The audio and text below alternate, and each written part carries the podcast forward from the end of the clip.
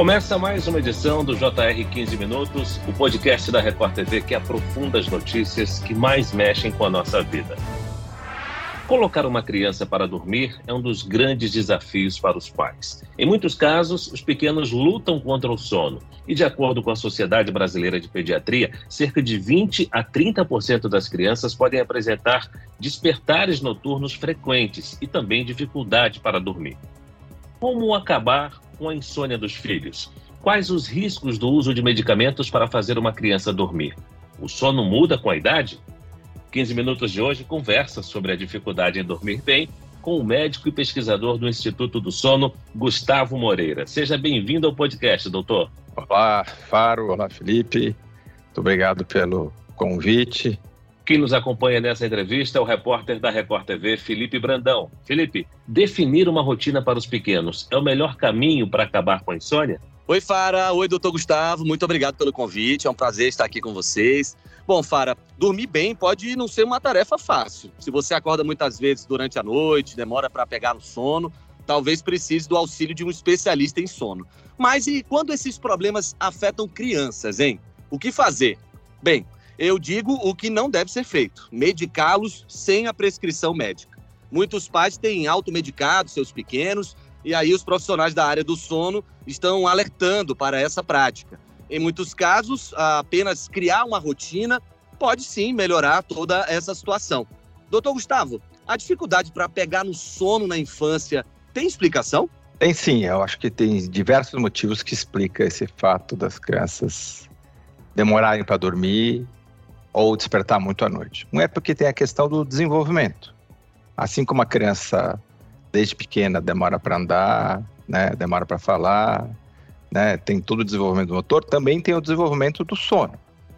Então, um recém-nascido, ao nascimento, dorme em torno de 16 horas nas 24 horas, mas em sonecas de duas ou três horas que espalham nas 24 horas, sem dia e noite. E isso vai amadurecendo até chegar no adolescente que dorme em torno de 9 horas nas 24 horas, mas essa questão do sono polifásico, que dorme várias vezes sonecas no decorrer do dia, vai até mais ou menos uns 4, 5 anos de idade. Então, crianças menores do que 4 anos é justamente a fase em que está nesse período de transformação.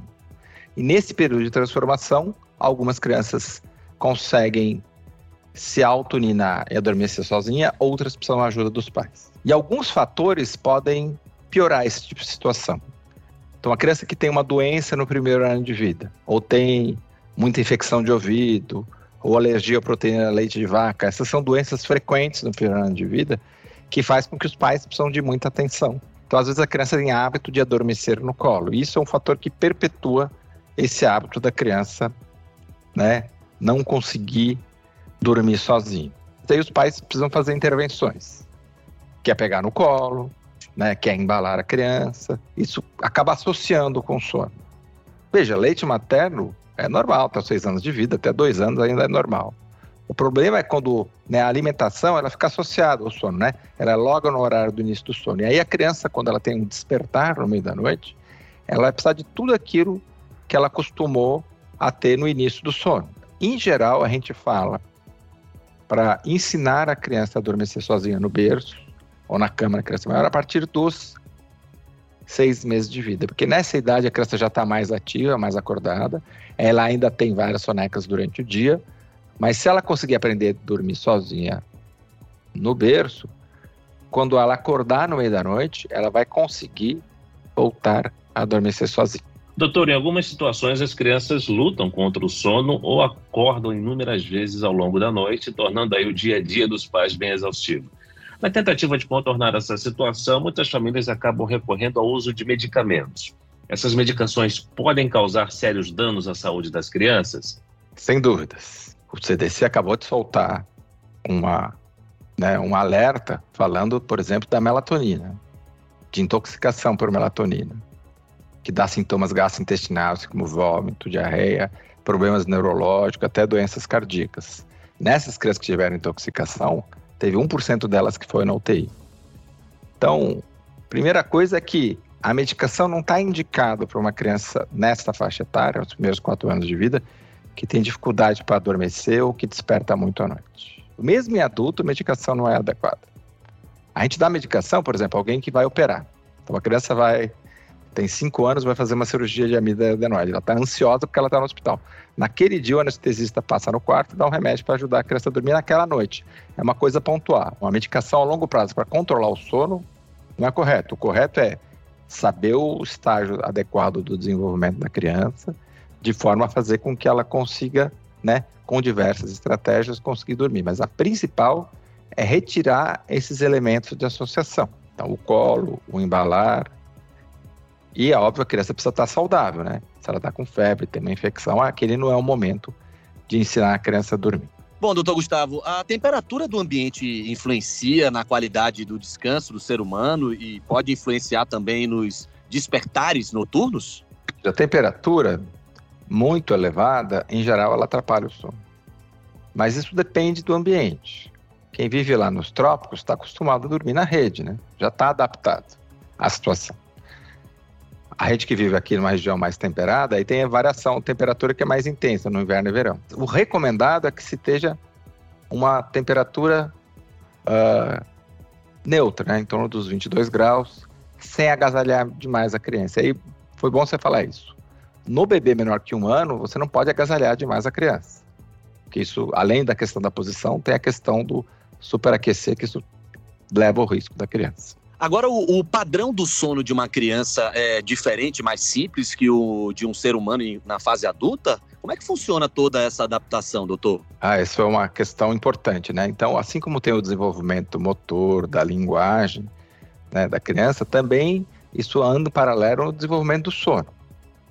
Então, a atividade cerebral ela é muito variável nos primeiros meses de vida. E a criança tem sonecas curtas e longas. E até mesmo a forma de você ver no eletrocefalograma o sono, ele é um pouquinho diferente. Mas os dois principais estágios de sono que a gente tem na criança é o sono REM e o sono não REM.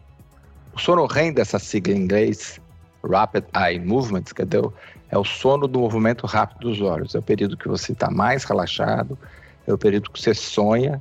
E, em geral, no adulto, o sono REM é o último sono, né? Então, você começa pelo sono não REM, o sonorrem tem uma parte mais superficial, que é o 1, o 2, o 3, o N1, N2, N3, aí vem o sonorrem. Então, no adulto demora 90 minutos para você chegar a isso. Num bebê de dois meses, ele começa a dormir pelo sonorrem. Ele faz REM, não REM, REM, não REM. Então, isso você vê que, mesmo a forma que o sono ap apresenta, ele vai variando de cada idade. Então, além de mudar a quantidade de soneca, a forma que é distribuído o estágio de sono também é diferente talvez a necessidade do sono que exista nos primeiros anos de vida tenha a ver com o fato de você precisar ter um desenvolvimento neurológico intenso. A partir do momento que né, a criança já está caminhando, já está falando, aí ela não precisa dormir tanto, né? Eu pego uma criança na idade escolar, é entre os 7 e 12 anos de idade. Em geral, ela dorme umas 10 horas nas 24 horas, é bem menos do que os 16 horas, já não precisa mais soneca. Né? Então, tem um paralelo com o seu desenvolvimento cognitivo e motor com o desenvolvimento do sono. Professor, ainda nessa linha, a insônia infantil tem se tornado cada vez mais comum. A privação do sono pode trazer inúmeras sequelas, inclusive influenciar no comportamento da criança. E outra coisa, criar uma rotina adequada pode ser a chave para uma noite sossegada de sono? Dormir pouco tem várias consequências. Então, o adulto em geral vai ter sono, né? Dormir pouco, ele tem sonolência e é perigo para o adulto estar operando o máximo. Ele vai dirigir com sono, pode bater o carro, ou ter desempenho inadequado no trabalho. A criança, o que vai acontecer? O impacto principal vai ser na atividade escolar. E a criança, diferente de responder com sonolência, responde com hiperatividade e falta de atenção. Então, pudera que ela vai mal na escola. E veja, uma coisa importante né, primeiros 18 anos de vida é o crescimento. E a gente sabe que o hormônio do crescimento ele é secretado durante o sono o sono não REM, esse do começo da noite, aquele sono mais pesado. É a hora que a gente produz hormônio de crescimento. Então, se você não dormir bem, vai secretar menos hormônio. Então, tem chance do potencial da estatura seja menor se não dormir adequadamente. A outra coisa que a gente sabe é que dormir pouco altera o apetite, né? Tem dois hormônios que regulam a questão da saciedade e do apetite. Se eu durmo pouco, meu organismo vai entender que eu estou numa situação de estresse. E aí existe um desbalanço entre esses dois, entre esses dois hormônios, a grelina e a leptina. É o que acontece, é o aumento do apetite. A gente está acostumado a ver quem trabalha, trabalhador de turno, ganhar peso com a idade.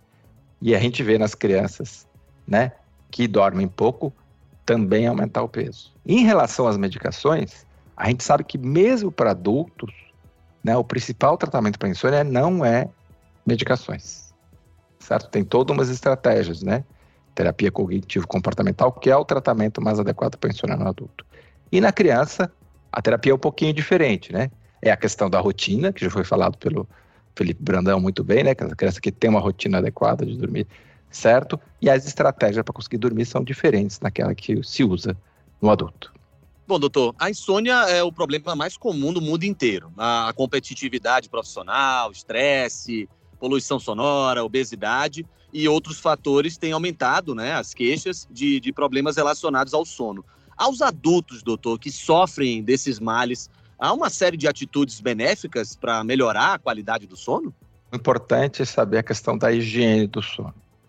Horários regulares de dormir e acordar, nos sete dias da semana. Né? O fim de semana não pode variar muito do dia de semana. Né? Uma hora antes do início do sono tem que diminuir as atividades. Desligar todos os eletroeletrônicos, né? então celular, tablet, televisão, fazer atividades calmas. No início da noite não tomar né, bebidas que tenham cafeína e não fazer atividade física à noite, porque o normal da nossa temperatura ela variar nas 24 horas. Em geral, ela é alta durante o dia e baixa à noite. E no começo da noite é a hora que ela começa a baixar. Se eu for para academia nesse horário, vai subir a temperatura do corpo. Então, é ideal fazer atividade física durante o dia. Certo? Esses são os aspectos importantes para o sono do adulto. E não é diferente para a criança, a diferença é só o horário, né? Então, uma criança na idade púbere, né, até os 12 anos de idade, tem que dormir antes das 21 horas. E no adolescente, 22 horas, né? Esse é o horário ideal, porque assim ela vai ter oportunidade à noite suficiente para dormir e ter os horários do sono que ela necessita.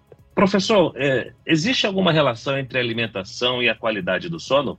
Os alimentos que têm cafeína, certo? Às vezes alimentos com pimenta pode alterar o sono. Algumas pessoas, se tiver com o estômago muito cheio, têm dificuldade para dormir. Principalmente se a pessoa tiver o refluxo gastroesofágico, né? É quando tem o conteúdo do estômago sobe para o esôfago, né? O indivíduo sente aquela queimação, né? Esôfago é aquele tubo que liga a garganta ao estômago, né? Se sobe comida ali, a pessoa tem mal-estar. Ou às vezes é só aquele empachamento. Então, a alimentação volumosa no jantar é uma coisa que pode atrapalhar o sono. Mas acho que a questão fundamental, falando em termos de saúde, assim, exercício é importante, alimentação de qualidade é importante, tendo todos os nutrientes adequados e em relação ao sono é horários regulares. E o uso de telas, doutor, tão comuns nos dias atuais, pode influenciar a qualidade do sono? E existe um horário limite para o uso antes de dormir? Essa questão das telas é fundamental para se falar. Eu acho que com né, a quantidade de, de gadgets que a gente tem hoje em dia, esses equipamentos que produzem atividade e diversão, as pessoas ficaram até meio acostumadas demais a usar isso. A gente sabe que mais de três horas de tela já tem um impacto importante na qualidade do sono. E à noite, o ideal não é ter exposição à tela. Em crianças pequenas, menores de 5 anos, eu falo para os pais, escureceu não é para ter mais exposição à tela. Aliás, crianças menores de 2 anos, a recomendação da Organização Mundial de Saúde é zero minutos de tela, né? Porque ela realmente não tem, não é bom para o desenvolvimento da criança. Sem contar que o conteúdo da tela nem sempre é uma coisa própria para a faixa etária da criança. Então, os pais também têm que selecionar. O problema é que é uma babá muito fácil, né? Você liga a criança lá no eletroeletrônico, ela fica lá ou no videogame ou vendo um programa na televisão, enquanto os pais estão resolvendo as coisas da casa, fazendo a janta, né, arrumando as coisas. Então, que, as pais têm que ter um empenho suficiente, uma logística boa para né, retirar a criança dessa tela, fazer atividades lúdicas, né, de brincadeira com coisas mais adequadas para criança, um brinquedo de madeira, um lego, uma, uma pintura, massinha, todas as coisas que são mais produtivas para a criança na idade pequena e na criança maior também isso, de forma que né, deixe de se valorizar demais a tela e tudo que ela traz. Muito bem, nós chegamos ao fim desta edição do 15 Minutos. Agradeço a participação do médico e pesquisador do Instituto do Sono, Gustavo Moreira. Obrigado, doutor. Eu que agradeço o convite e estou à disposição. Agradeço também a presença do repórter da Record TV, Felipe Brandão. Até a próxima, Fara. Obrigado, doutor, também. Esse podcast contou com a produção de David Bezerra e dos estagiários Fernando Russo, Lucas Brito e Kátia Brazão. Sonoplastia de Marcos Vinícius. Coordenação de conteúdo Edivaldo Nunes e Deni Almeida. Direção editorial Tiago Contreira. Vice-presidente de jornalismo Antônio Guerreiro. Nós te aguardamos no próximo episódio. Até lá.